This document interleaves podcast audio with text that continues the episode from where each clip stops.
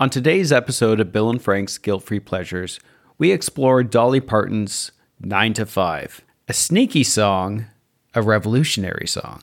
A song where acrylic nails get credit. And I also learned the definition of penultimate, but refused to understand it.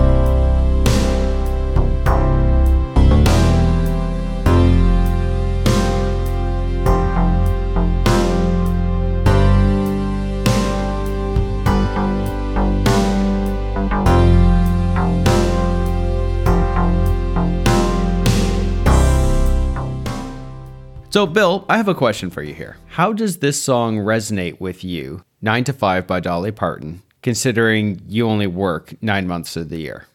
Well, it's tricky because in the eyes of the world, I only really work from about 9 to 3:30, actually 9:20 to 3:20. Although I have to be in school earlier and I generally should be staying later and I mark at home, but as I'm saying this, I realize most people have stopped listening to me because I said 9:20 to 3:20. Yeah, I uh, I really feel for the uh, the nine to five crowd. That's tough. Do you guys got to bring marking home? Sometimes, yeah. Oh shoot, I don't even have a leg to stand on here. I remember my very first job was 7:30 to 5 o'clock, and I was just dying for the day when I could get a quote unquote nine to five job, that regular eight hour shift, punch in, punch out, and you're done. When I worked at the shoe store and the bookstore, we had these nine to six shifts, and they were awful. It's just you'd just be counting down the moments after five. And so in my head, I'm like, same as you. I'm like, ooh, nine to five. That sounds great. That's an hour less than what I'm suffering through. Yeah. But also, by the time we were doing that, the nine to five job kind of didn't exist anymore. No, because you were always asked to work a little bit more, bring it home. It wasn't just turn on, turn off, and you're done with your work. And since the pandemic, the idea of going into a place became ridiculous to some. And so you ended up working from home, and the option is there. But now, of course, that's intruded into our personal lives. And so we don't have the same sort of experience. There's no separation between work and personal life now especially with phones and emails and all that yeah. other sort of stuff. I know I'm sounding like an old, old man yeah, here and everything, but the fact that work can get a hold of me any time of the day. Yeah. Also, these nine to five jobs generally would come with benefits. I was reading about how that's almost become this bygone era as well. Oh, really? This might come up later too, but the idea of having these nine to five jobs seemed like a grind then, but now it's something that is a goal. And so there is a, um, I mean, we're going to get to actually saying what we're talking about here, which of course is Dolly Parton's nine to five.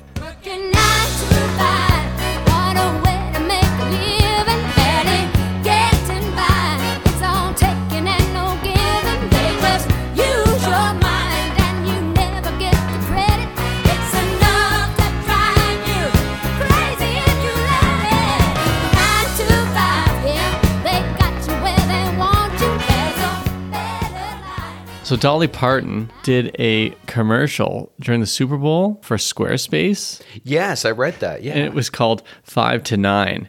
And it was about the whole hustle culture. But there's these great articles on saying how depressing this was because now people are desperately trying to make up for the money they're not able to make at their regular jobs, so they're hustling. yeah, was, they have their side hustles, yeah. which is what this podcast is. Yeah, that's right. Except this is costing us money, isn't it? Uh, yeah, one day it'll make money if we can figure out, you know, how to plant this into the ground and grow a money tree. We will have a Patreon account set up shortly, I think, and then you can give us money for our fantastic podcasting skills, and and we'll also have other things on the Patreon account that uh, you know you can give us money for. Okay. Great. Now let's go back to. have we landed on the indecent proposal uh, category yet, or no? Not yet. Okay. Well, that's still coming.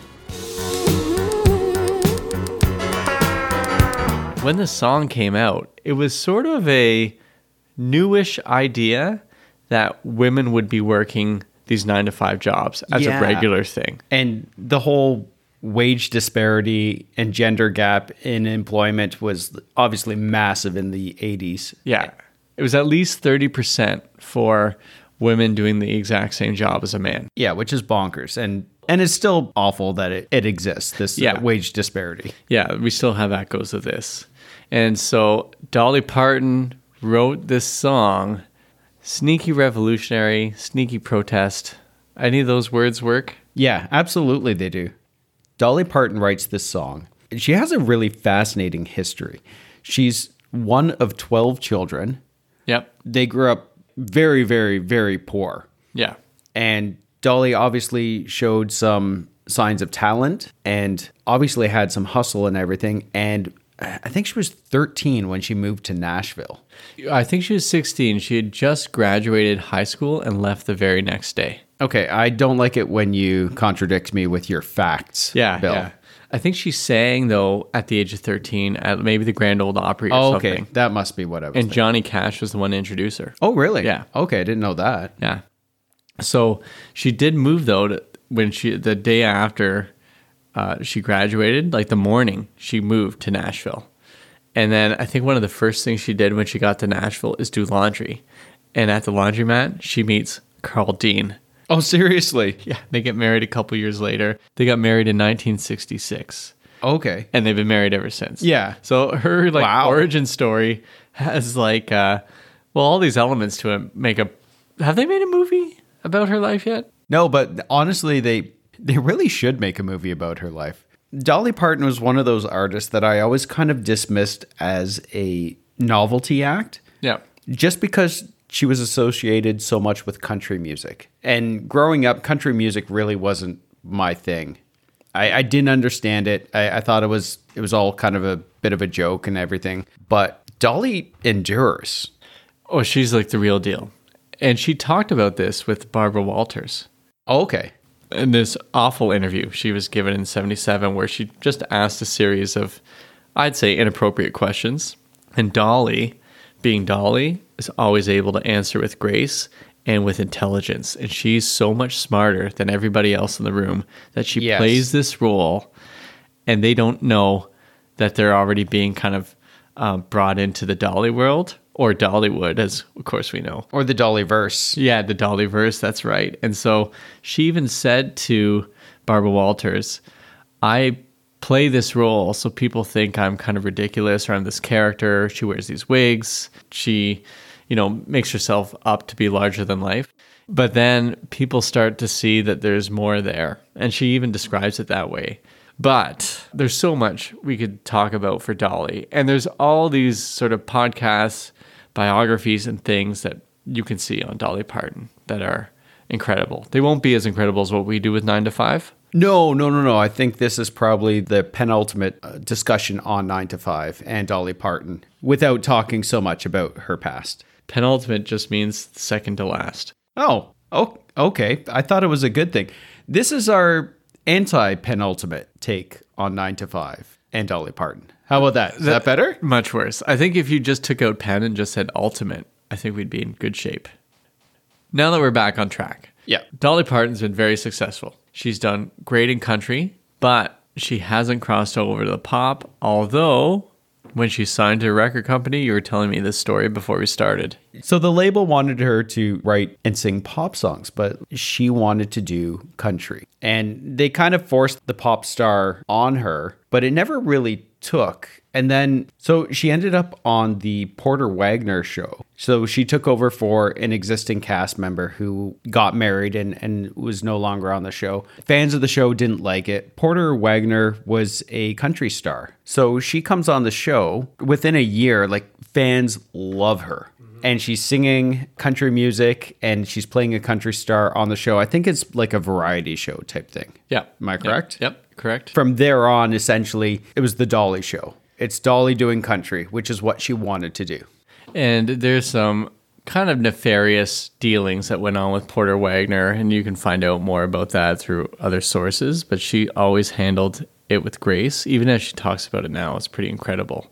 But in the end, she made her way out Yeah. and was an incredible country star. Just to put this in perspective, Nine to Five and Odd Jobs is the album that this was placed on, besides the soundtrack, I guess. It was her 23rd solo album. Are you serious?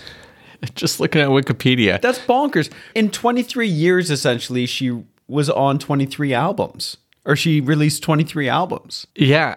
It's his 23rd solo album. I still, I, I'm still kind of shocked. I, I, I just don't even want to look at the discography because I'll be just scrolling forever. Yeah, that's crazy. Prolific songwriter. Holy Yeah. cow. Yeah. So there's so many great songs from the 70s. The, the, those 23 albums. I mean, there's so much there. There's so many songs we could talk about that just don't fit our podcast. Yeah. Light of Clear Blue Morning for me is one of the best. Yeah. Next Yeah. to Jolene, but oh my goodness, there's so much to talk about. However, However, however, Dolly Parton is looking to get into pop yeah. right? She's had already a kind of a pop hit before this, and so she's st- starting to make her way over. And she signed with a new record company, I think, or a new agent who is moving her in that direction. That's what she wanted to do. Mm-hmm. And she had her own variety show called Dolly. Yeah, in 1977. Yeah. I think it lasted for about a year. Yeah. And so she's done all these sorts of things. And you have Jane Fonda working on a script for a movie. Now, Jane Fonda, of course, otherwise known as Hanoi Jane. Do you remember that story? She ended up protesting a lot of stuff in Vietnam. Oh, that's right. Oh, yeah, yeah. yeah, yeah, yeah. And so she's despised by certain elements in the States as a total traitor for what she did. yeah. But as she's working on the script for this movie called 9 to 5, which is inspired by the union group 9 to 5, which was comprised of working women from the early 70s and it was one of the people that she was protesting the war with was in charge of this union. I think her name is Karen Nussbaum actually. And she wanted to make a movie about sort of like revenge on bosses and the initial script was really, really dark, or at least the ideas people gave to her, because she asked a whole bunch of the union members what they'd like to do to their bosses. Yeah, because it was supposed to be a drama initially. Yeah. So she started thinking about other people to be in this movie, and Yeah. she realized, and this came out of the Stereogum article, actually, so I'll just read this quote. She'd turn it into a comedy instead when she realized that nobody wanted to go see something preachy. And it's funny though that you can have comedic movies about very serious topics. Mm-hmm. Nine to Five works that way. One of our favorite movies, I think collectively, The Other Guys, Yes. which talks about the sort of corruption of uh, Wall Street and corporate America and everything. But that movie's just hilarious. Yeah, and I mean, so that's uh, it's a nine to five for cops. Yeah, exactly. So Jane Fonda, back to Jane Fonda, she's thinking about actresses she wants in her movie. So you got Lily Tomlin comes on board, and then it just came to her that Dolly Parton seemed like a good idea. Yeah. it wasn't calculated because they asked her, "Oh, were you thinking because you alienated so many people that maybe?" If you brought Dolly Parton in, that would help. She said, "Oh, I don't think like that. I wish I did, or something like that." Mm-hmm. But she just thought that Dolly Parton seemed to have this sort of um, way about her that fit what she wanted out of this character. And she also Yeah. thought it was hilarious that there'd be a character who wouldn't be able to see her hands while she was typing on the typewriter. Okay, that was yeah. one of the things. So there's all these things about it. And you have, of course, Dabney Coleman, who's great in the movie. Yeah. Who's who's trying to seduce her or whatever. Just that sleazy It's boss such character, terrible. right? Yeah. And so Dolly Parton in the movie, the movie's really good. Yeah. Dolly Parton just plays herself, she says. It wasn't really too tough. She just plays herself. And if you watch any Dolly Parton movie, she plays herself. Yeah. Which is a character, anyways. Exactly, right? Yeah. And it's a lovable, fantastic character. And apparently, when she moved to Nashville when she was 13 or 16 or however old as she was, she did work as a secretary when she first uh, moved there as well. I didn't know the secretary thing. Well, that's some good research, Frank. Yeah, she answered phones at the Northern Outdoor Sign. That apparently that's the name of the company. Okay, I was wondering if she was just right by that sign. So she shows up one day on set and says, I have a song. I thought that she didn't sign the contract unless she could write and Oh, yeah. perform the opening credit song or the She- theme song to the to the Oh yeah, movie. she said it, she would only do it if it was a vehicle for her music. So very business savvy, and so the deal was she would be writing the music for it. Yeah. but she didn't have the theme song until production, like during production. Yeah, that's right. she yeah. shows up with this song, and um, this, of course, becomes this great lore that's written about. Is that she uses her nails to make the typewriter sound. Yeah, because she's dragging them or clicking them on a washboard. Yeah, so Jane Fonda says this about it. One day, Dolly arrived on the set and she said, Hey, y'all, come over here. I think I got a song for us. And then Jane Fonda said, and she used her fingernails like a washboard, kind of keeping time, rubbing her fingernails together. Clickety, clickety, click. And Dolly Parton said, I think it sounded like a typewriter. And that's what she did while she was writing the song. Yeah. So they put the nails into the personnel for the song. So Oh, on the album it says "and nails" by Dolly Parton. Oh, seriously? Oh, yeah, Oh, that's awesome. Now I thought the nails were actually in the recording, but it sounds like they weren't. That that Oh, that came okay. out afterwards. Although I'm still trying to figure out what that sound is because it's not a typewriter because it doesn't have that ching.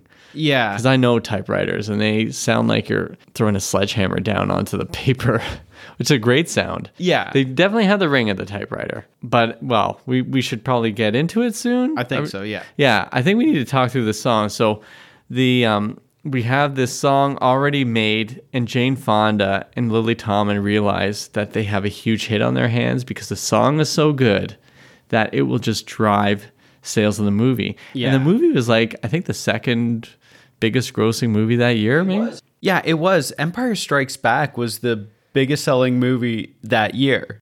And 9 to 5 is its follow up, Yeah. is its penultimate song There you go. Well, or movie. Uh, well, you're closer. Certainly Okay. circling around the drain. There. It's second to something, right? second to something. Just yeah. not second to last. Uh, it is second to last. That's uh, what penultimate is. So yeah, but this movie wasn't. no, it would be like second. Okay. So pen second movie. Sure. Okay. All right. Let's let's talk about those first ten seconds. That's all I want to talk about right now. The first ten seconds. I'm gonna play those ten seconds once again, even though we listened to it about four times before we started.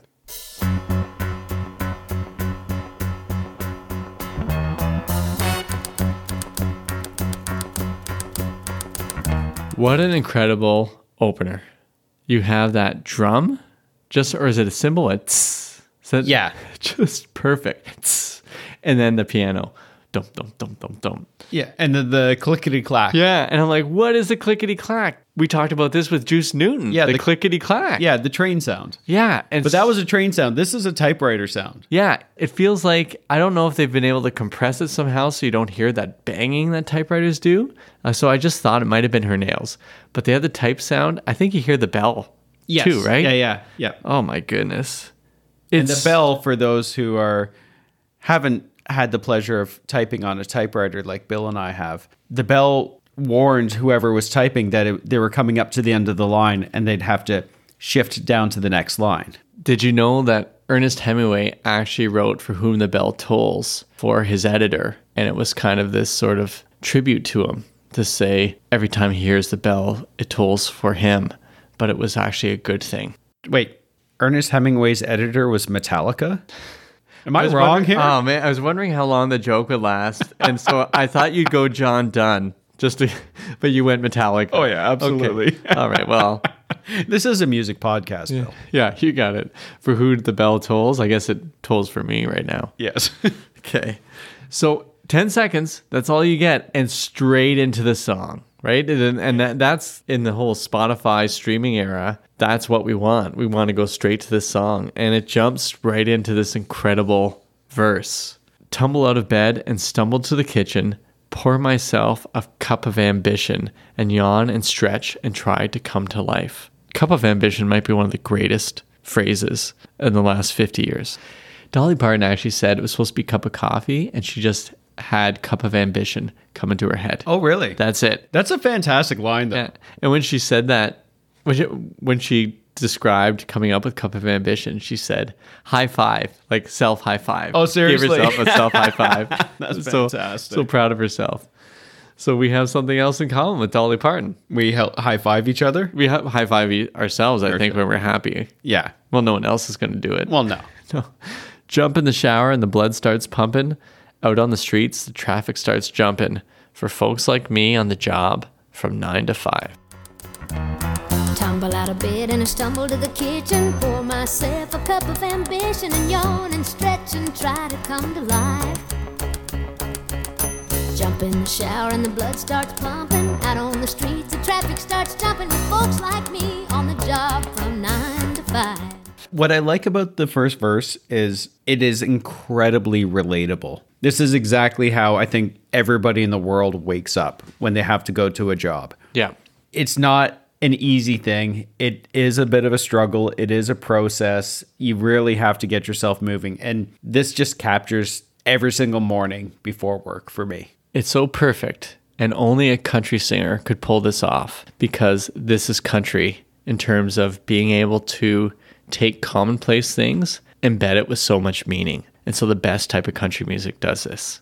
Yeah, they take, and this isn't a criticism necessarily, but they take the everyday and the mundane and they spin it into something that's emotional and and real. Music for all of us. Yeah. And actually, that is everything that really matters. Yeah. Marxists got to get all over this country music thing. so, so uh, Karen Nussbaum, who was uh, I think she was head of that union. She better be because or I had the whole thing wrong. I got it off another podcast, Dolly Parton's America. Have you heard it at all? No. It's fantastic. Okay. So this is out of the Dollitics episode. Karen Nussbaum worked through the song talking about what each verse is about. She talked about this one being about pride, but Okay. about the good sort of pride. So when you pour that cup of ambition, you're forcing yourself out into the world, but it's also this triumphant kind of move, right? You drink the Yeah. coffee, you're ready to fight. Yeah. Okay. So I also have underlined for folks like me. Here's what I think is super important about that line, that word actually. Folks is like the ultimate word that's safe to use. So my friends who are like, well, our friend Emil, who's a social justice prof at McMaster, he uses the term folks a lot. Okay. And that's just this way of like covering all bases without demeaning people and all that sort of thing. So folks speaks to everybody. So this is a song that if you read between the lines, you could figure it's probably about a woman, sung by a woman. Yeah. But a man can get behind this too, knowing that working nine to five is Oh, exactly. garbage. Yeah. The, the folks like me on the job from nine to five, this is a song for the proletariat. Yeah, exactly. Folks brings everyone together. And Dolly Parton is about bringing everyone together. Yeah. And she's very adamant that she's not political, even though, of course, that's not possible. Everyone's political. But the politics of Dolly are about all of us. Yeah. It's not just a safe word. I don't want to say it as though it's safe, but it's an inclusive word. And so our friend Emil also is not saying it to be safe. He's just inclusive. He's a better guy than both of us. Um, at least me. No, Emil's a pretty stand up dude. Yeah. Stand up folk. Yeah. We're headed into this incredible chorus. Now, this is usually a category, but we're just going to jump straight to it. When you were four years old, you probably knew this song. Yeah. Oh, absolutely. And we knew the song because the chorus was immediately memorable and easy to understand. yeah. Even for, I'd say, a four year old, but we were pretty advanced as four year olds. I think so. But still, I remember this song. I remember hearing it and loving the song since I was a kid. And I know, I think everyone liked the song. Yeah, absolutely. And I didn't have a pedigree in country music. Again, country music to me was my truck was taken away, my girlfriend left me, my dog died. It was all this woe was me Yeah. type of songs and music. And it had this that kind of stereotype about it. But this song, which is a pop song, 100% Yeah. a pop song. It's a it's a pop song, it's a country song, it's a song for all folks. So I knew this song immediately. Yeah. And so those iconic lyrics, and I believe we use iconic in about every other episode. Probably, yes, yeah. Okay. Working nine to five. What a way to make a living. Barely getting by. It's all taken and no given. They just use your mind and they never give you credit. It's enough to drive you crazy if you let it.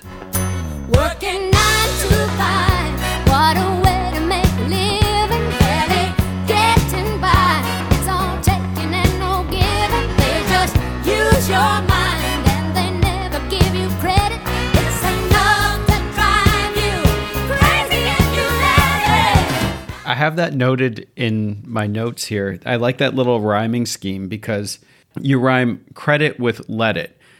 Because the line is it's enough to drive you crazy, right? That's how most people would leave that thing. But she sings, it's enough to drive you crazy if you let it. So it has that nice little rhyme to it. And there's also this sort of dolliness to it where don't let it drive you crazy. Yeah. Where she's it's driving her crazy, but she's also kind of not letting it because she's bringing us all together in this collective misery, but also a kind of collective fight because the music is so upbeat, Yeah. she's going to win. And that's something about this song is it's a revolutionary song, but it has such an upbeat feel and sound to it. And there's a positivity that I think exudes from it. And that's just 100% Dolly, And our good friend Tom Breihan wrote about this too. who may or may not be hanging out with us sometime. He says it hides class resentment in a thumping beat and a big hook and a movie star smile, but that resentment is still there. Yeah. So I think hidden in here is something possibly even more maybe contentious in the sense that Dolly says she doesn't go political, but the line and they never give you credit is appropriate coming from a woman who wouldn't have been able to get credit 10 years earlier.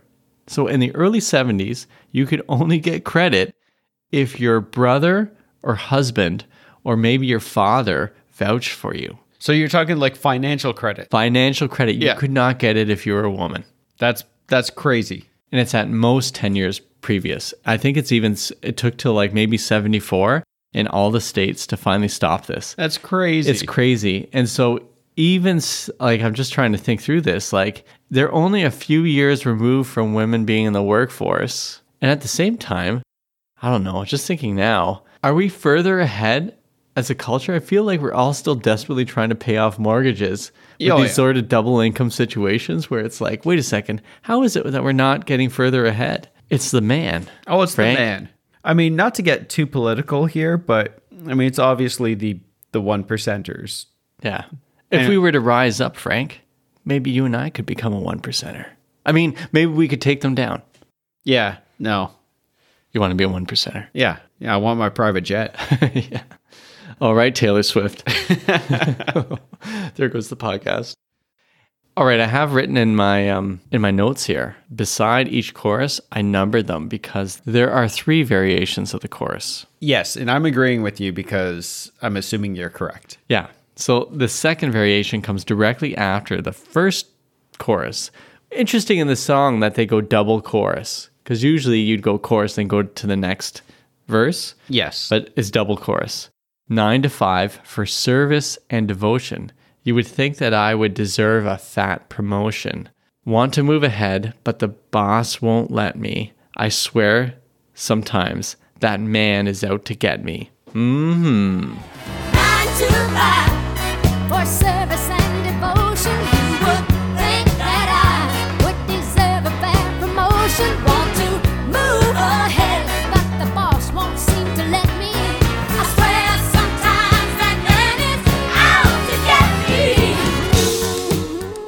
So Karen Nussbaum, the head of the nine to five union, says now we're into grievance mode where she's got the ambition and now we're airing our grievances. oh, okay. Sort of like Festivus. This is the airing of the grievances. The grievances. Yeah. And it's right. Uh, like you'd think I deserve a fat promotion, but no, the boss won't let me get ahead and he's out to get me. And I I know that in any job I feel that I've ever worked at, people always assume the manager has these giant plans. Or like in my schools, the principal has these plans. And it turns out the principal doesn't have plans at all, right? It's like everyone's just trying to get by, but the person above you is the enemy, right? In in within the sort of structure. Well, you know, I'm a manager, right, Bill? At my job, Oh, right. I have no uh, plans either. no. I have no idea what I'm doing. Don't worry. I talk to the people who work under you. They think you're evil. Oh, perfect. I also have Marxist written down. so just want to uh, give a Who shout out. says Dolly's not political? I want to give a shout out to all our friends with PhDs. This song's also for you. Yeah. All right, we get to verse two here, Frank. You ready? yes. Okay. This is where we go into class conflict mode. They let you dream just to watch them shatter. You're just a step on the boss man's ladder. But you got dreams he'll never take away. Clickety clack, clickety clack. In the same boat with a lot of your friends, waiting for the day your ship will come in and the tide's gonna turn and it's all gonna roll you away. They let you dream just to watch them shatter. You're just a step on the boss man's ladder, but you got dreams he'll never take away. In the same boat with a lot of your friends, waiting for the day your ship will come in and the tide's gonna turn and it's all gonna roll your way. Frank, I got a question. Is the tide coming in like helpful or are they actually going to just tip the boat right over? I'm, I'm trying, I don't understand how tides work. Apparently, it has something to do with the moon. But my thinking is that the tide comes in and it takes whatever ships you're on and just it throws them in disarray. Yeah. That this is what I think she's trying to say. Am I correct? I think so. It seems like a bad thing. Yeah. Yeah. uh, When she says it's all to roll you away, is like this sort of fatalist, but also we're all in the same boat. So, hey, at some point we're to realize we could take the boss man down. Well, if we all rise up, and this is where the podcast turns into a revolution right here and right now, if we all rise up against the people who are in charge, then we're the ones in charge. And there's more of us than there are of them. I'm saying this as so, one of the people in charge. Yeah. But I got to also say this as a teacher with 33 people sitting in front of me in a class tomorrow, they could also rise up, but they don't want to rise up because they got dreams I could never take away from them. Well, I could actually, and that's why they're not throwing me away. Yeah. But I wonder with my principal, like, I guess we could all rise up, but I don't want his job. I No. just want to do my thing. I don't want my boss's job. Yeah. And when I worked at the shoe store, I didn't want to be manager of the shoe store. Back to the choruses here. So there's a repeat of chorus one, which we're used to. Yep. But chorus three, nine to five, yeah, they got you where they want you. There's a better life, and you think about it, don't you? I love that. Yeah. Holy cow. It's a rich man's game, no matter what they call it, and you spend your life putting money in his wallet. Working for the man.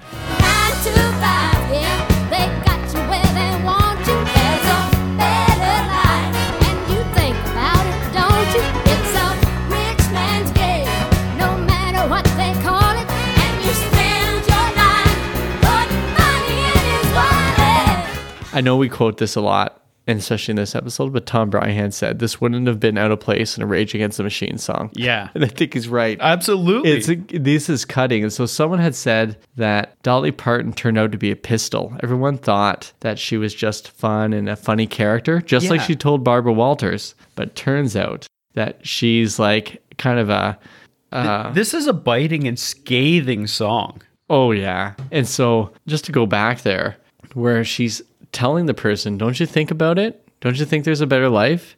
And then saying, "This whole thing we're involved in is a rich man's game, no matter what they call it."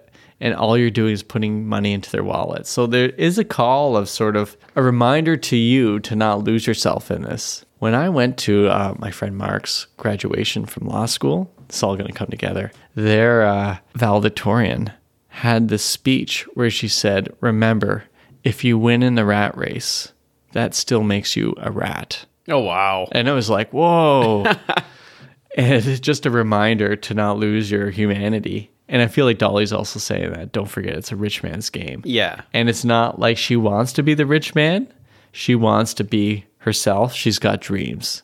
And so they, that she knows we're putting money in their wallets, but there's a sense that something else is brewing. If there's a nine to five sequel, Dolly could be leading a giant revolution. There's a lot of repeats of the chorus from here on in, just Yeah. hits the end, but there is a moment where they repeat chorus number three. But instead of saying, you think about it, don't you? It changes to, and you dream about it, don't you? Just that little line. That little switch. Yeah. Yeah. And that's enough for you to remember that there's more out there. And there's this sense that all the people working there have these bigger dreams, which she referred to earlier. And she does say earlier, he'll never take away your dreams. Right. And so Yeah. that's may that might be kind of the centerpiece of the song in a sense. I mean, you could argue musically it's not, but that dreams have come back. But she also reminds the boss, you're not going to take my dreams away.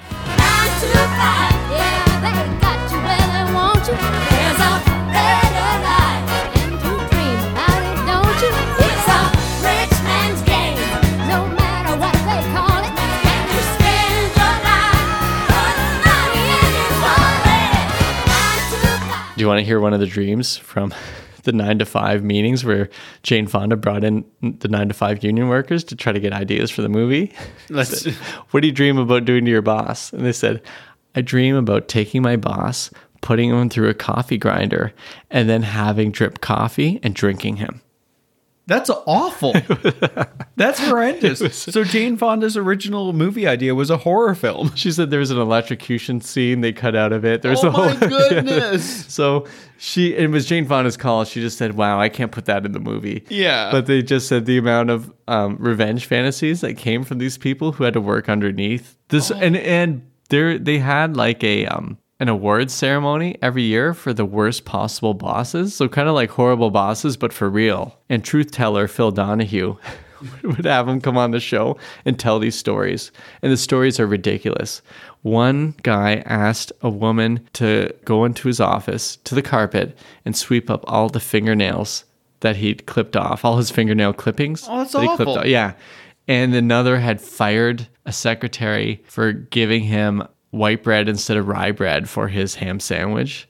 And another one ripped his pants at the crotch and then had his secretary sew it back together while he was still wearing the pants. Why are bosses terrible? Absolute power corrupts. Absolutely. Has power corrupted me? My managerial position? Well, you've changed In, a my bit. middle management? Well, I noticed that you kind of took the legs off the chair and you seem about two feet taller than me than usual. Well, I feel like a big man when people are smaller than me. So, yeah.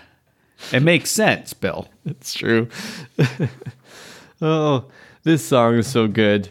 And I love just seeing songwriters and it just says Dolly Parton. Yeah. I love that she is in charge of the whole thing. Yeah. She's calling the shots and playing this role that people would be wise to not mess around with. But at the same time, she doesn't hurt anybody, but she's in full control. It's a very sneaky song Yeah. because, as we mentioned, it's fun and poppy and bouncy, but it is very, and I don't want to use the word more so it loses its meaning, but it is very revolutionary. It is very much a protest song. Well said, Frank. Well said. Besides being a giant protest song and a revolutionary song, and a song that would be used and remembered for generations, but if you try to use it for political purposes, Dolly Parton's management will let you know that they didn't endorse it. It's similar to Born in the USA by Bruce Springsteen, which has been used as sort of pump up music at political rallies and stuff like that, which is an anti American song. Right. In terms of anti American imperialism, right? Yeah, yeah. So nine to five is sort of anti business imperialism. Yeah. Right? Where people will use it, even political figures will use it, but Dolly's saying, no, no, no. Yeah. This is not that either. We, we've said it before, I'll say it again. It's a sneaky, sneaky song, Yeah. which makes it so awesome. Yeah. And for us, this is the first time we're hearing Dolly as kids. I didn't I didn't know about Jolene until I was a late teen, maybe in my early twenties. I, I didn't know about it until my late 20s, I don't right. think. And so, and even if I knew about it, I probably didn't listen to it. Oh, didn't know exactly. It was country all. music. We didn't like country Yeah, music. we were adamant we didn't listen to country. Yeah. which means we lost out on a giant portion of great music. Absolutely, we did. So she's thirty six years old. About that, yeah. So you think about the life of a pop star, country star maybe, but especially pop star, to come in at 36 with your number one pop hit is super rare. Yeah. And she still returns with Islands in the Stream four years later when Yeah. she just happened to be in the studio. Yeah, with Kenny Rogers. It's insane. Yeah. It's insane. Everything about it. I don't know if it's four years later, but either way, she's still from nine to five. She just takes over. I mean, she's in movies. Her music is still out there. She's still touring. If you see her at the Glastonbury Festival from a few years ago, No. it's insane. When she plays, they give her a fiddle and she plays this fiddle. Oh, song. wow. And then they give her this sort of um it's like a saxophone, but I think it's a little different. It's smaller. And she can play saxophone. Jeez. And you know what theme song she played? I don't. I'm. I, I don't want to try to put you on the spot there. I'm just gonna tell you the theme song, Okay, I appreciate that. the Benny Hill song. oh, you serious? Yeah, she won over everybody. That's awesome. I have this feeling that the UK really do love country music, and for them, it's this foreign thing that fascinates them. And for us, it's this thing that we think we're too good for. I say that to my um, shame as a younger person that I, I didn't get into it. I know my sister's totally into country music, and I'm trying to get there. I'm, I'm ready. Yeah. I'm ready to take that shame and to go guilt free with it. So just put this out there as I speak quickly as you I stop you from speaking. Is there a country song that our listeners feel that we're missing out on for the guilt-free universe? Is there a guilt-free country song? And by guilt-free, a song that maybe you'd be made fun of for liking, but it's an awesome song. Wait, are you asking me to answer on behalf of our listeners? No, I'm going to put it in like the Spotify thing where they ask questions. Ah, gotcha. but people could also reach Because out. I don't know all of our listeners. No. I know four of them. No, but I would like those other listeners maybe to reach out to us. We have an Instagram account that we look at. There's a Twitter account that I haven't updated for a while, but I do look at it every day. There's a Facebook page. There's a Facebook, yeah. We we check that one out every day. And the Mastodon, I, I think I think I just gave up on. We also have an email that I put on. Are we ready to talk some categories?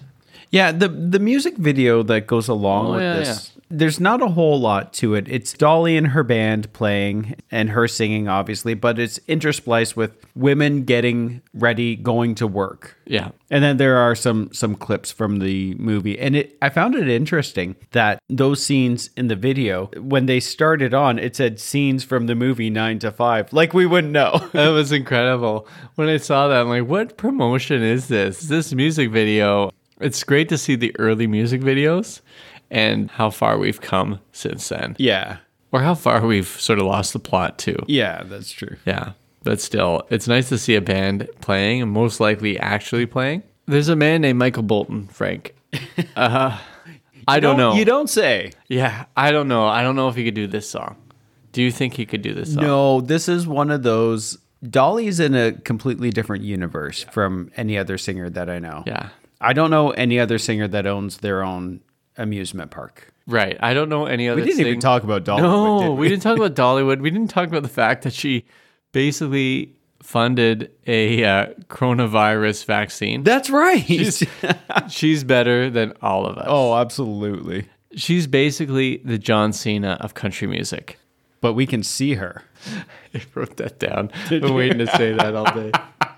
It's fantastic. For those of you who don't know, John Cena has, has set the Guinness World Record for most Make a Wish Foundation appearances Yeah. in history. Yeah, but he did not fund a coronavirus. No, he did not. No, Dolly Parton is the best of us, and it just keeps getting better. Like just everything we hear about her, it's to her credit, it's in, it's insane. But one thing I was shocked at: she doesn't work nine to five. She wakes up at three in the morning to start her spiritual practice, and then pretty much seems to work all day, and then sometimes goes shopping in the middle of the night with her husband because that's the best chance no one's going to see her out there. When there. did she sleep? I don't know. That's bonkers. Yeah, Dolly Parton might not sleep. So, Bill, what part of this song brings you joy? The horns at the very end. Okay. So we get through the song. The whole song is full of joy.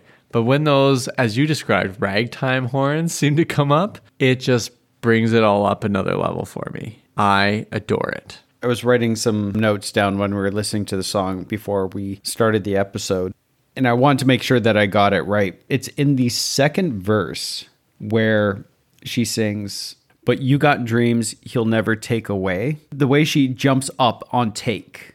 Yeah. It's cool because it, it, it's that sort of that punch in the face. Just like you got dreams that he will never take away. Like it's really emphasizes. Is it like a country lilt to it?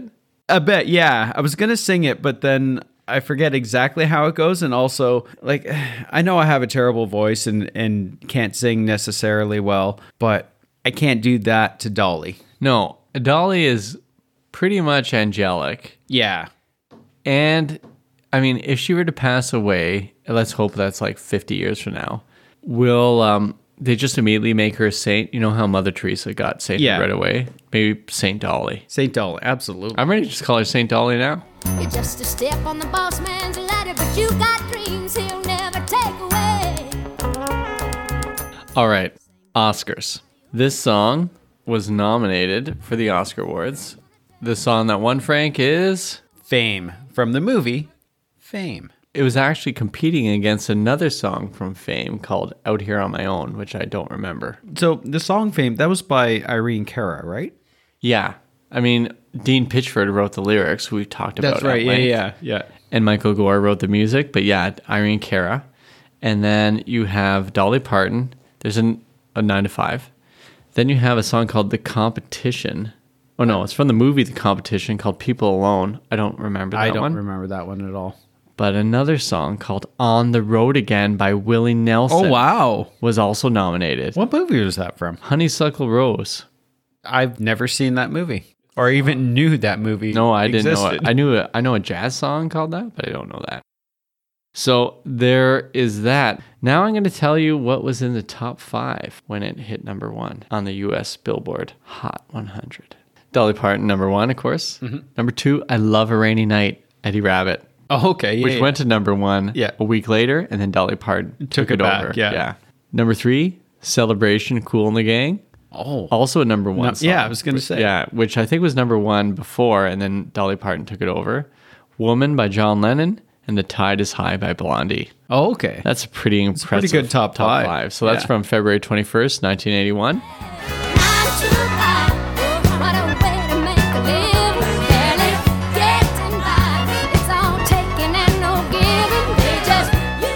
Right before we started this podcast, you found some comments on the internet. One which was a bit more um, racy, but then this other one that you found really uh, kind of called out the song in terms of saying, "Hey, there's another song that sounds just like this." Yeah, so the melody is very, very similar to an old timey song called Me and My Fiddle.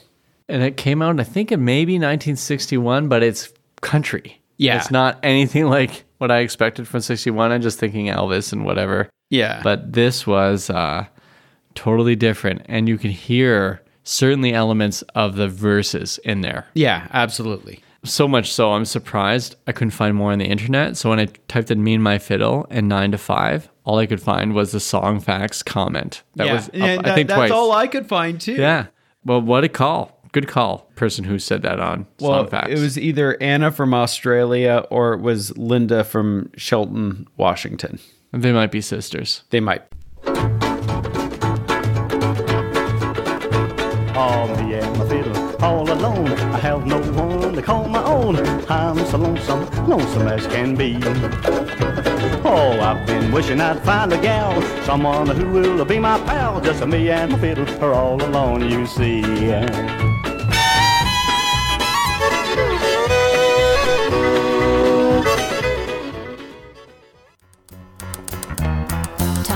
Bed and I stumble to the kitchen. Pour myself a cup of ambition and yawn and stretch and try to come to life.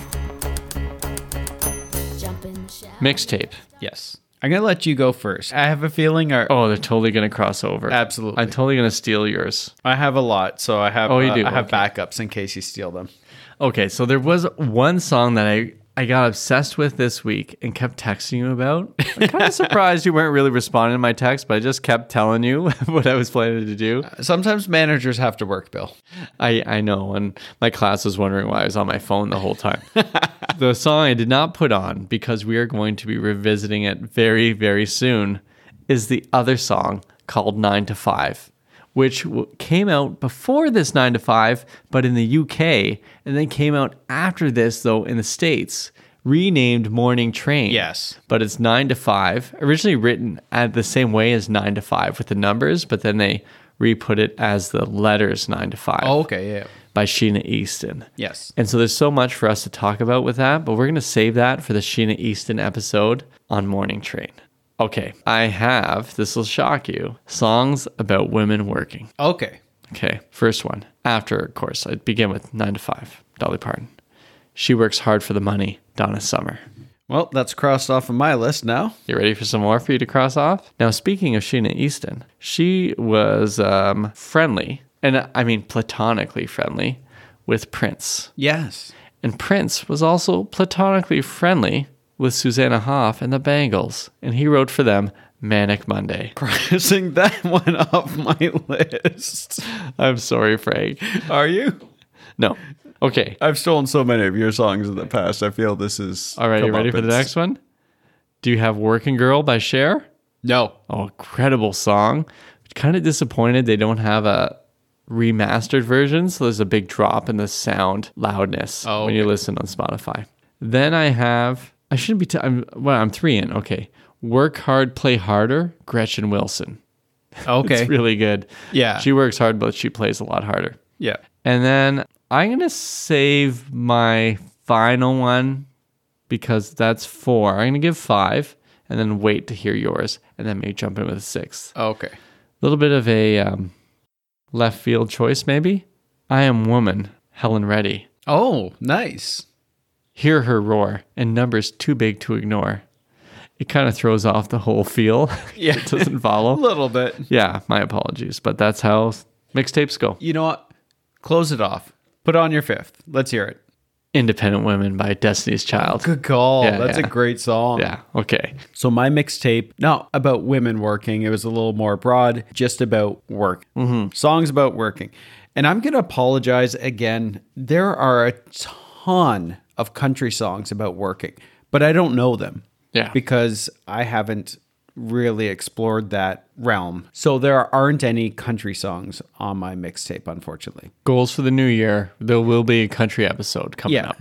Anyways, songs about working. Working for a living, Huey Lewis and the News. Bang on the drum all day, Todd Rundgren. Oh, yeah.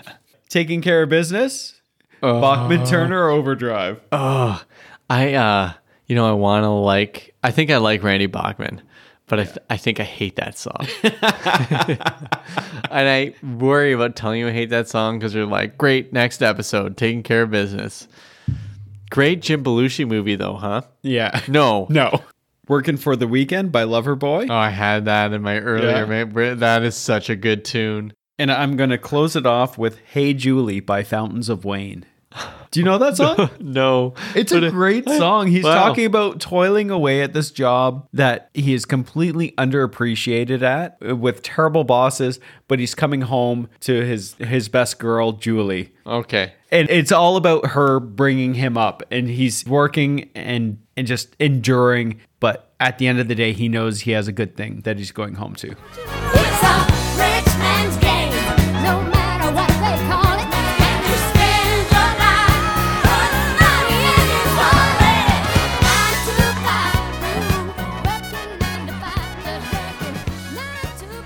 Well, I hope you enjoyed our exploration of 9 to 5 by Dolly Parton. It's super intimidating talking about Dolly Parton for a number of reasons. One is she's beloved by everybody.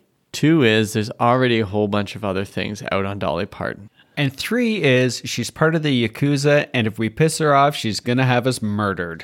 The dark side of Dolly Parton. Finally, two podcasters had the courage to talk about this. This would probably be our last episode, but Dolly, you're worth it.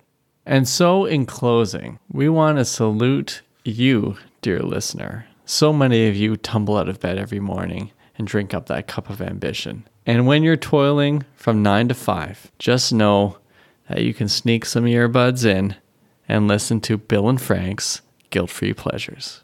Nine